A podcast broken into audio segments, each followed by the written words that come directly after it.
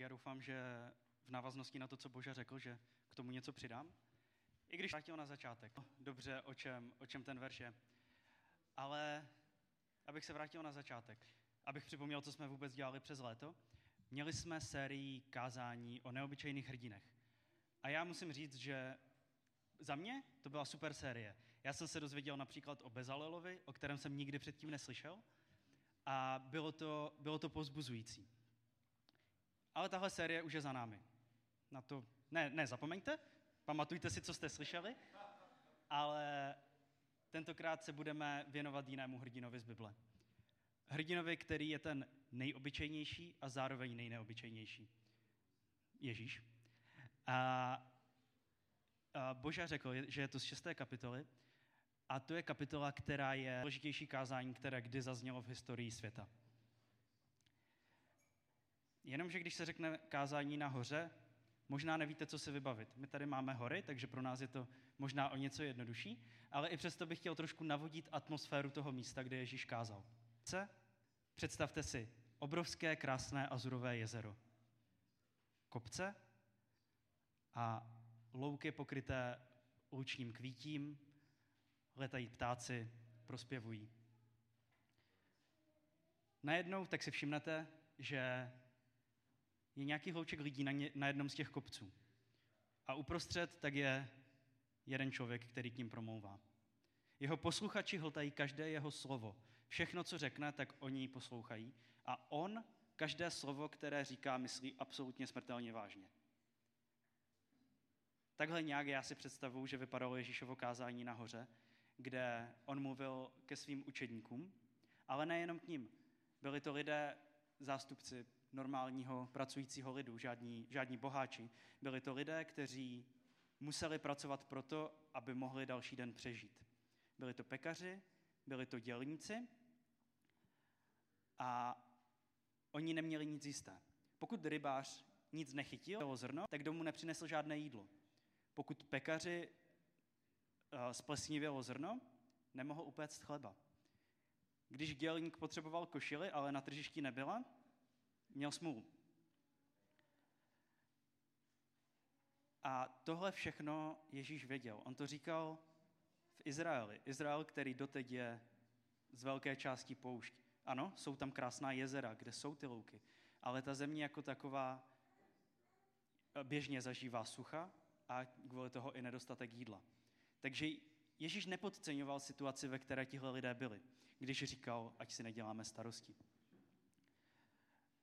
A nebude to teda jenom 33. verš, bude to v 6. kapitole od 25. až do konce Evangelia podle Matouše. Proto vám říkám, nemějte starost o svůj život ani o své tělo, co budete jíst a pít a co si oblečete. Není snad život víc než jídlo a tělo víc než oblečení? Podívejte se na ptáky na obloze. Nesejí, nesklízejí, raší, shromažďují do stodol, ale váš nebeský Otec je živý. Nejste snad vy mnohem dražší? Copak si někdo z vás samými starostmi prodlouží život o jediný den? A proč si děláte starosti s oblečením? Pomyslete na polní lilie, jak rostou. Nepracují ani nepředou, ale říkám vám, že ani Šalomoun ve vší své slávě nebyl oblečen jako jedna z nich.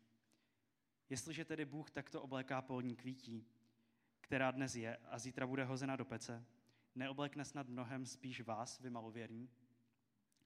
Nemějte tedy starosti. Neříkejte, co budeme jíst, co budeme pít, co si oblečeme.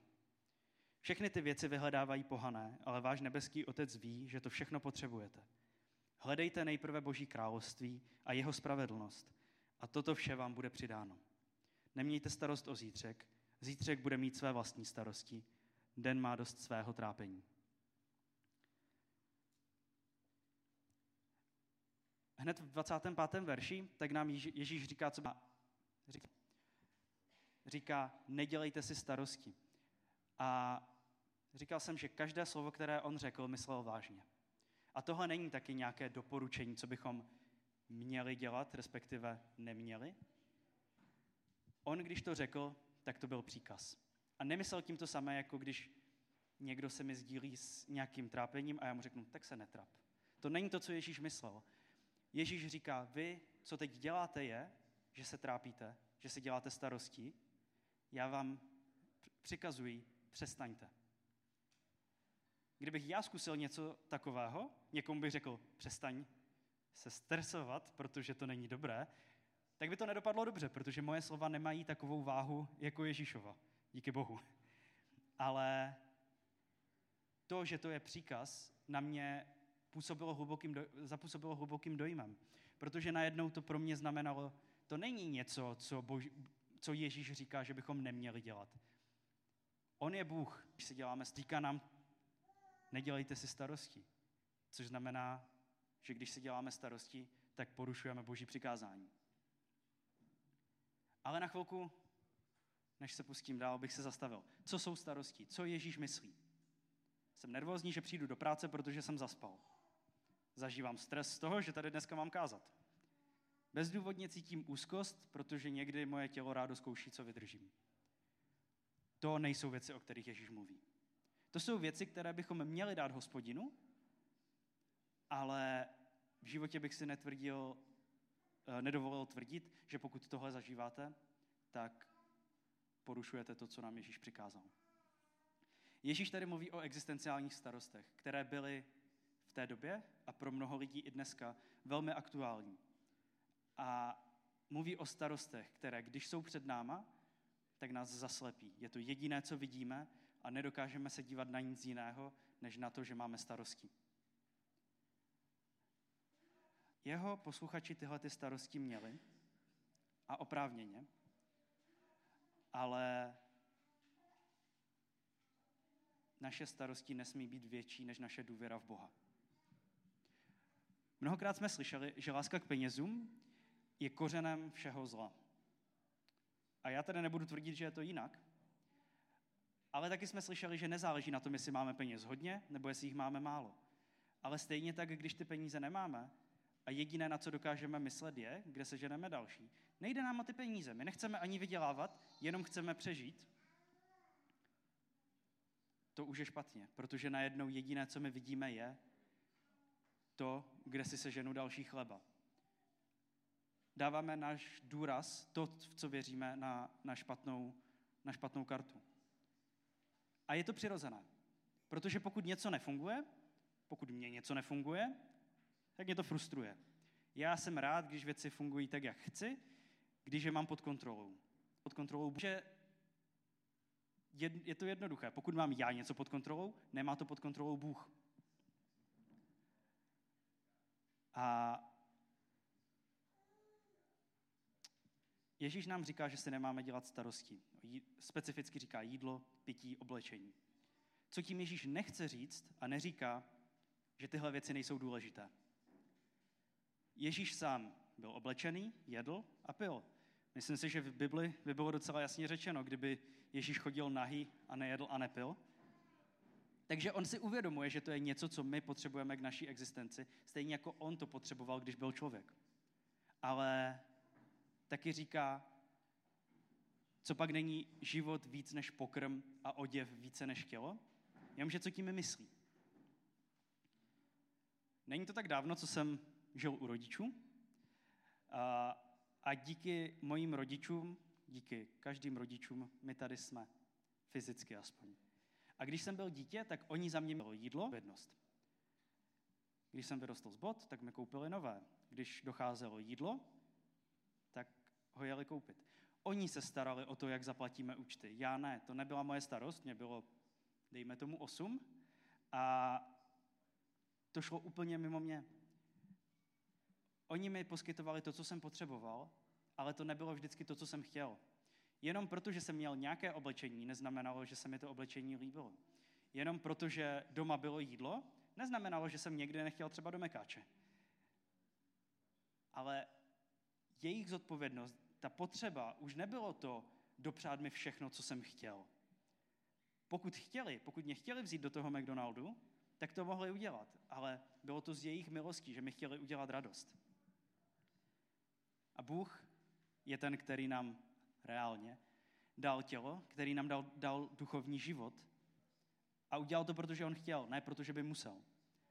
A stejně tak on nám dává to, co potřebujeme, dává nám to, co potřebujeme duševně i fyzicky. On to nepodceňuje. jenom proto, že je Bůh a sám to nepotřebuje, neznamená, že si není vědomý důležitosti. On ví ale to, co my doopravdy potřebujeme. A stejně jako mé 8leté já by nejradši každý den jedlo něco z McDonaldu, moji rodiče věděli, že to není to, co moje tělo potřebuje a já jim musím dát už za pravdu.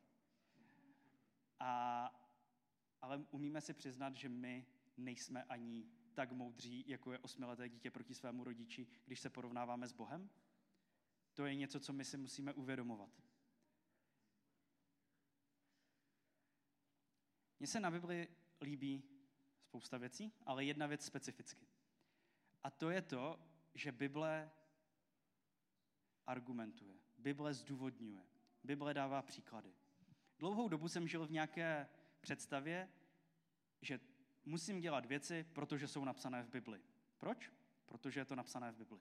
To bylo to opodstatnění. Vidíme, že... ale to není to, co Bible dělá. Hned v téhle pasáži tak vidíme, že Ježíš jim jenom neříká, nestrachujte se. Proč? To není váš problém. A jak to máme udělat? To není můj problém. To není to, co tady Ježíš dělá. Ježíš on nám říká, nedělejte si starosti, protože pohleďte na nebeské ptáky. Nesejí, nežnou, ani nezhromažďují do stodol a váš nebeský otec je živí, což vy nejste o mnoho cennější než oni.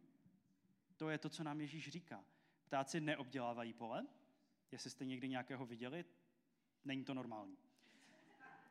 Oni si nezhromažďují nadbytek a přesto nevymřeli. Jenomže oni se ani neflákají. Oni spoléhají na Hospodina, ale to neznamená, že nic nedělají. Stejně jako čteme, že kdo nepracuje, ať nejí.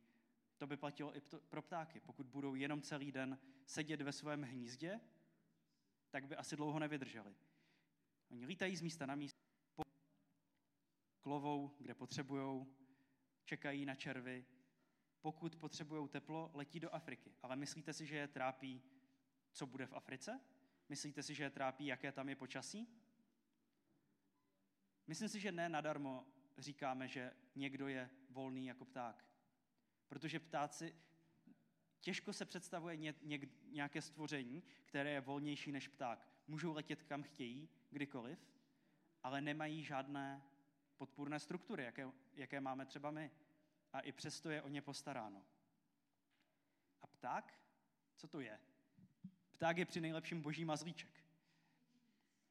A my jsme byli stvořeni podle jeho obrazu. O co hlubší je to, že jsme stvořeni k jeho obrazu, než nějaký pták. Jako člověk to mám podobně. Mám doma kocoura a mám doma ženu.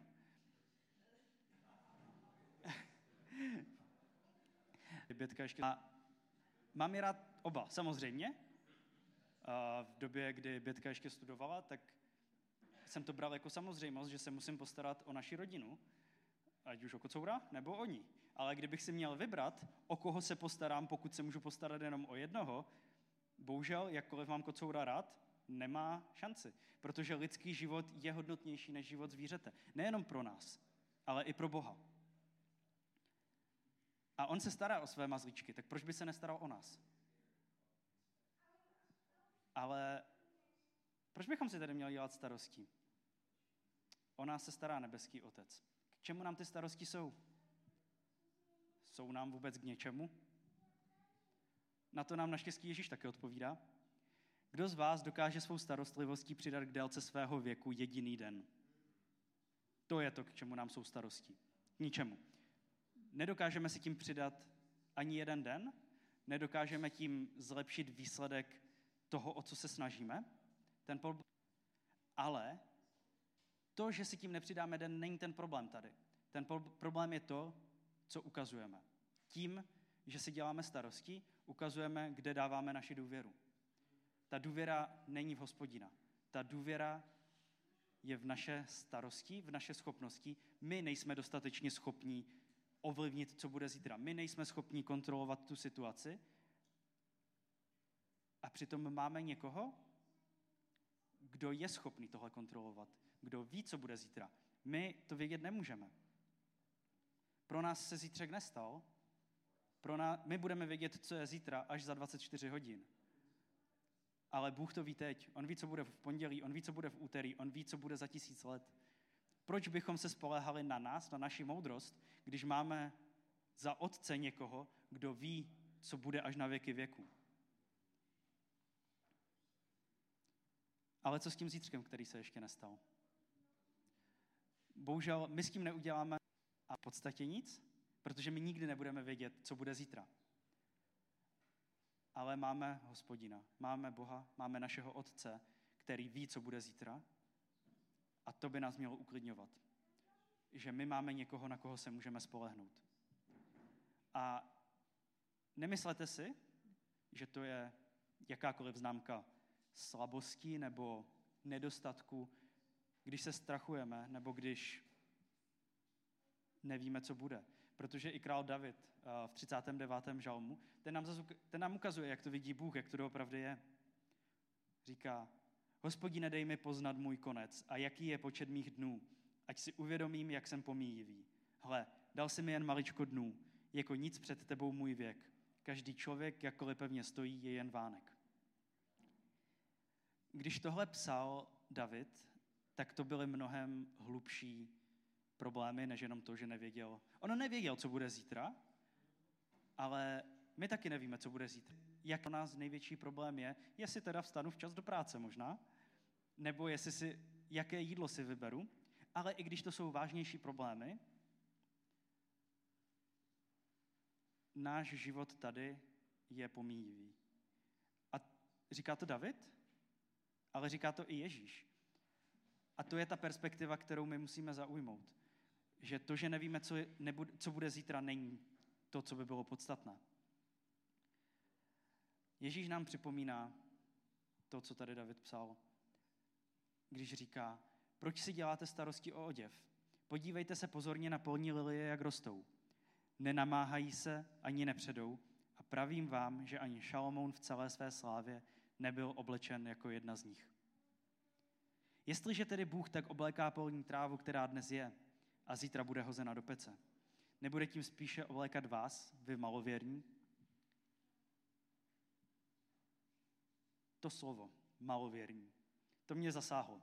Hodit spousta. A částečně to je nedokonalým překladem, na to se dá hodit spousta věcí, ale taky je to o mých očekáváních. A taky protože to bylo usvědčující. Co znamená být malověrný? Já jsem si představoval, že to znamená člověk, který nevěří v Boha, nebo který se kouká na jiné bohy. Ale když jsem to studoval, přišlo mi to drsné, takové tvrzení, jenomže on jim neříká: vy nevěříte vůbec, že já jsem Bůh. On říká: pokud jde do tuhého, vy neposloucháte můj hlas. Když vy budete, o 2 kapitoly později jsou jeho učedníci na rozbouřeném moři, oni nemají důvěru v Ježíše. A on používá stejné slovo. Vy jste malověrní. Tady se děje něco, můžete umřít, ano, ale proč se o to strachujete, když tady jste se mnou? Kde dává, to je to, co vidím v tom slově malověrnost. Kde dávám důraz, když věci nejdou tak, jak bych si představoval? Když cítím úzkost, když mám před sebou nějaký problém, tak mám tendenci zaměřovat se na ten problém a snažit se ho vyřešit. Což, jak jsme si řekli, to není správně. Ale nebylo by správně ani říct: tak se za to pomodlím. Protože nemůžu jít za Bohem až ve chvíli, kdy jde do tuhého. Nemůžu jít za Bohem až ve chvíli, kdy najednou zjišťuju, že už tu kontrolu nemám. Tu kontrolu mu musíme odevzdat předtím. Když všechno je v pohodě, to jsou ty chvíle, kdy je správné, aspoň dle mého názoru, jít za Bohem. Ale nejenom, když je to správné. Když věci nefungují, když věci fungují, když věci trochu fungují. Každý den. Ale tím, že jsem říkal, že pomodlit se nestačí, neříkám, že modlitba není důležitá. Ale je to to samé jako nějaký kamarád, který vám zavolá jenom, když píchne kolo například. Ano, pořád to bude váš kamarád, třeba mu pomůžete, ale chcete s ním trávit čas i když má všechny 4 kola v pohodě. Ale abych nemluvil o hypotetických kamarádech, kterým určitě já nejsem, příkladů malověrnosti je spousta a v mém životě není potřeba chodit daleko. Jedním z nich tak je, když jsem si připravoval tohle kázání, což si myslím, že není asi ideální čas, kdy být malověrný, nicméně asi je lepší, že jsem si to uvědomil, než ne. Ale pro mě to znamenalo najednou, wow, já budu mít kázání před mým domovským sborem, před dost lidma a ještě k tomu 2krát, jednou ve Frenštátě, jednou tady. Co když nestihnu přejet? Co když nebudu mít co říct? Co když mě starší radši požádají, abych kázal? To se pořád stát může, ale musel jsem se zastavit a říct si, ne, tohle je špatný přístup, takhle nemůžu přistupovat ke kázání, takhle nemůžu přistupovat ani k životu, ale o co ironičtější je, když mám tyhle ty myšlenky u tohohle textu.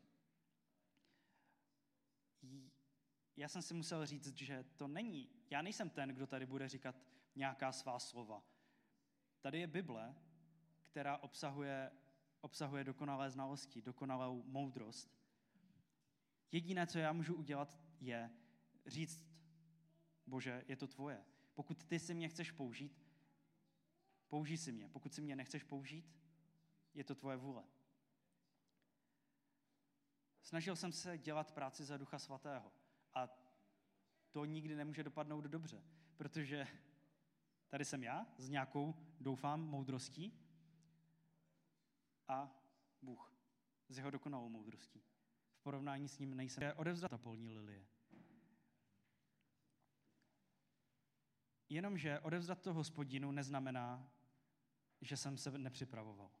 Kdybych si řekl, dobře, vím, že to je na Hospodinu, pokud Bůh chce mluvit, tak mluvit bude, pokud nechce mluvit, tak mluvit nebude. Já se za to ráno pomodlím a uvidíme. Jsem si docela jistý, že by moc nemluvil. A že tohle kázání by bylo mnohem kratší. Kdybych se na to vykašlal, pohrdal bych tím, co mi dal. Já rád studuju Bibli, rád o ní mluvím a věřím, že to je jeden z talentů, které mi dal. Pokud já bych ho nevyužil, tak myslím, že by o mě bylo jedno, že by na mě pasovalo jedno podobenství z Bible. Musíme si každý den připomínat to, že Bůh má bezmeznou milost, bezmeznou moudrost. Ale nejen to, že to má. On to sdílí. On nám to dává k dispozici. A to je něco, s čím musíme každý den, to si musíme uvědomovat nejenom, když přichází problémy, ale každý den být vděčný za to, že Bůh nám dává obrovskou milost, že nám dává poznat jeho vůli. A pokud tohle děláme běžně, tak když přijdou problémy, tak to pro nás bude o to přirozenější. V 31. verši znovu slyšíme od Ježíše, nepropadněte tedy starostem a neříkejte, co budeme jíst, nebo co budeme pít, nebo co si oblečeme, neboť o to všechno usilují pohané. Vždyť váš nebeský Otec ví, že to všechno potřebujete. Tentokrát už nám to neříká jako příkaz. Neříká nám to přísně, teď s tím přestaňte. Říká nám, nestrachujte se, protože váš Otec je vaším Otcem a on ví, že tohle to všechno potřebujete. Ale proč tam to přirovnání k pohanům? Ono to nemůže být někdy, která... V Novém zákoně vesměs můžeme rozlišovat mezi 2 typy pohanů. Fyzičtí, to jsou ti, kteří se nenarodili jako Židé. To je docela jednoduchý kvalifikátor, to jsme, předpokládám, většina z nás. My jsme se nenarodili jako Židé, ale díky boží milosti, díky tomu, že Ježíš šel na kříž, díky tomu, že zemřel za naše hříchy a dal nám svobodu, my můžeme být duchovními Židy. My nemusíme být duchovními pohany, my nemusíme být lidmi, kteří neznají Boha, kteří neznají Hospodina. To je to, co říká, to dělají pohané, protože pohané nemají otce. My ano. Nemají otce, jsou duchovními sirotky.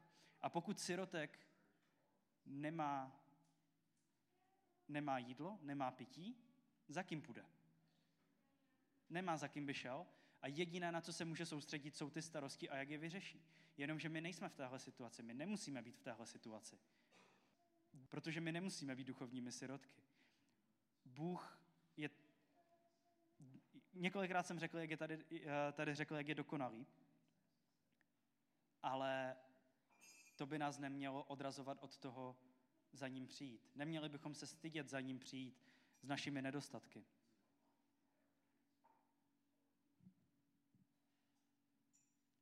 My bychom měli žít s vědomím, že máme Otce a měli bychom si to uvědomovat, měli bychom si to připomínat, ale nejen to, mělo by to být i vidět. Mělo by v našich životech být vidět, že se staráme o jiné věci, než o jaké se starají lidé, kteří Boha neznají. Jak píše Pavel v listu Filipským, vaše mírnost ať je známa všem lidem. Pán je blízko. O nic nebuďte úzkostliví, ale ve všem oznamujte Bohu své žádosti. V modlitbě a prosbě s děkováním. Jenomže když se nemáme dělat starosti, nemusíme se strachovat o naši existenci, co jiného ten dělat místo toho? Co jiného bychom měli dělat místo toho? Tady přichází na řadu ten 33. verš konečně. Hledejte však nejprve Boží království a jeho spravedlnost. A to všechno vám bude přidáno. Nedělejte si tedy starost kvůli zítřku, neboť zítřek bude mít své vlastní starosti. Každý den má dost vlastního trápení.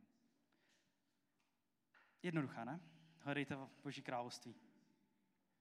Jenže co to znamená? Opět, máme tady křesťanskou terminologii, která nemusí být hned jasná. V Novém zákoně často čteme Boží království nebo království nebes. A znamená to vesměs tu samou věc. Je to místo, kde je Bůh králem. To se zdá docela evidentní, že Boží království je místo, kde je Bůh králem, ale co to doopravdy znamená? Pokud tam králuje Bůh, nemůže tam být králem už nikdo jiný. Jak by to vypadalo, kdyby tady byl králem Karel IV?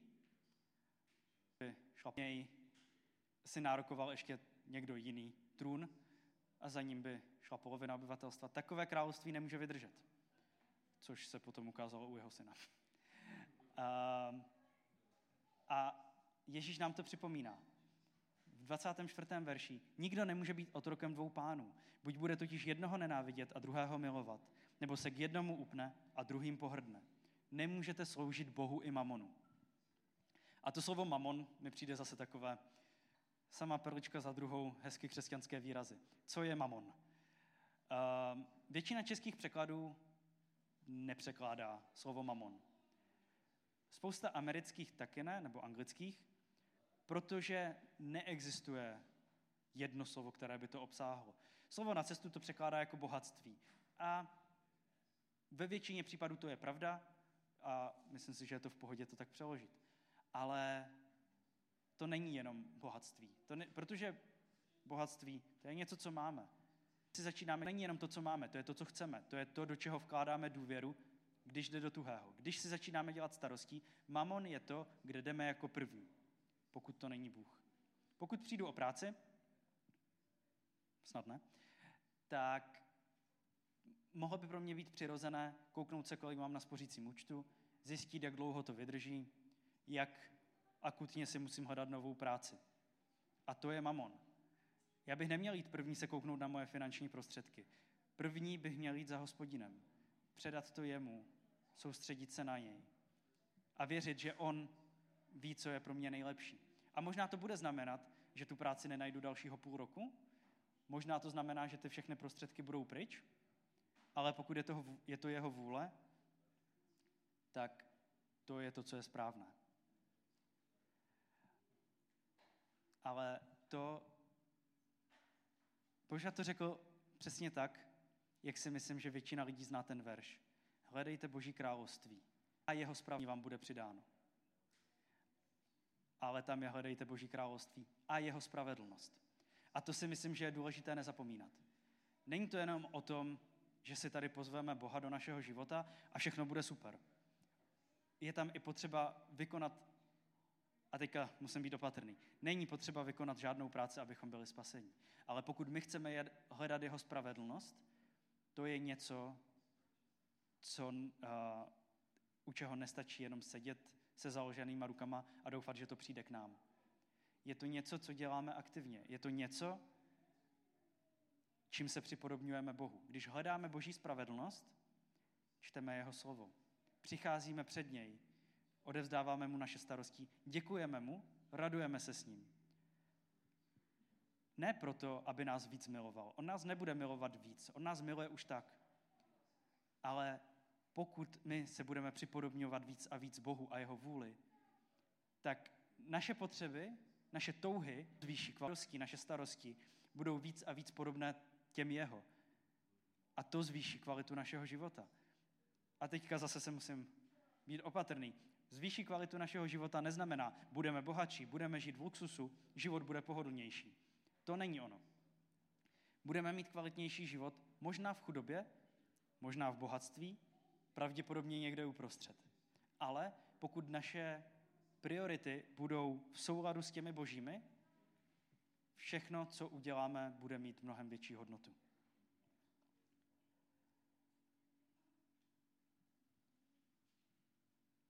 Jenomže hledání Božího království a spravedlnosti, to není něco, co uděláme, odškrtneme si to a jdeme dál.